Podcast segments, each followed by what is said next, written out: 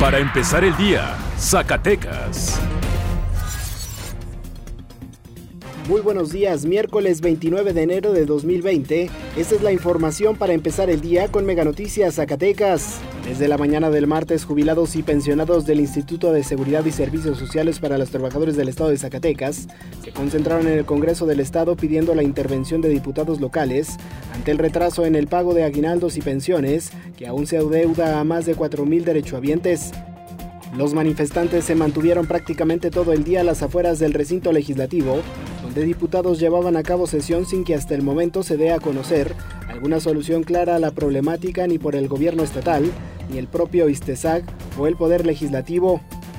Tras la resolución a favor del cobro del impuesto ecológico por la Suprema Corte de Justicia de la Nación, el dictamen por el máximo órgano de justicia en el país en cuanto a los amparos interpuestos por empresas en contra del cobro de esta carga tributaria de remediación ambiental van avanzando en favor del Estado.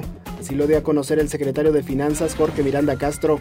Señaló que fueron 21 los amparos interpuestos, uno ya ha sido resuelto a favor del Estado y para el próximo miércoles la Corte resolverá otros 3 amparos más. Por unanimidad de votos de la 63ª legislatura, Angélica Castañeda Sánchez y Juan Antonio Ortega Aparicio se convirtieron en los nuevos magistrados del Poder Judicial del Estado de Zacatecas. Luego de que el gobernador del Estado enviara la terna al Congreso local, los diputados llamaron a sesión extraordinaria donde acudieron 25 legisladores y votaron de manera uniforme las ternas. Ahora usted ya está bien informado para empezar el día con Meganoticias Zacatecas. Para empezar el día, Zacatecas.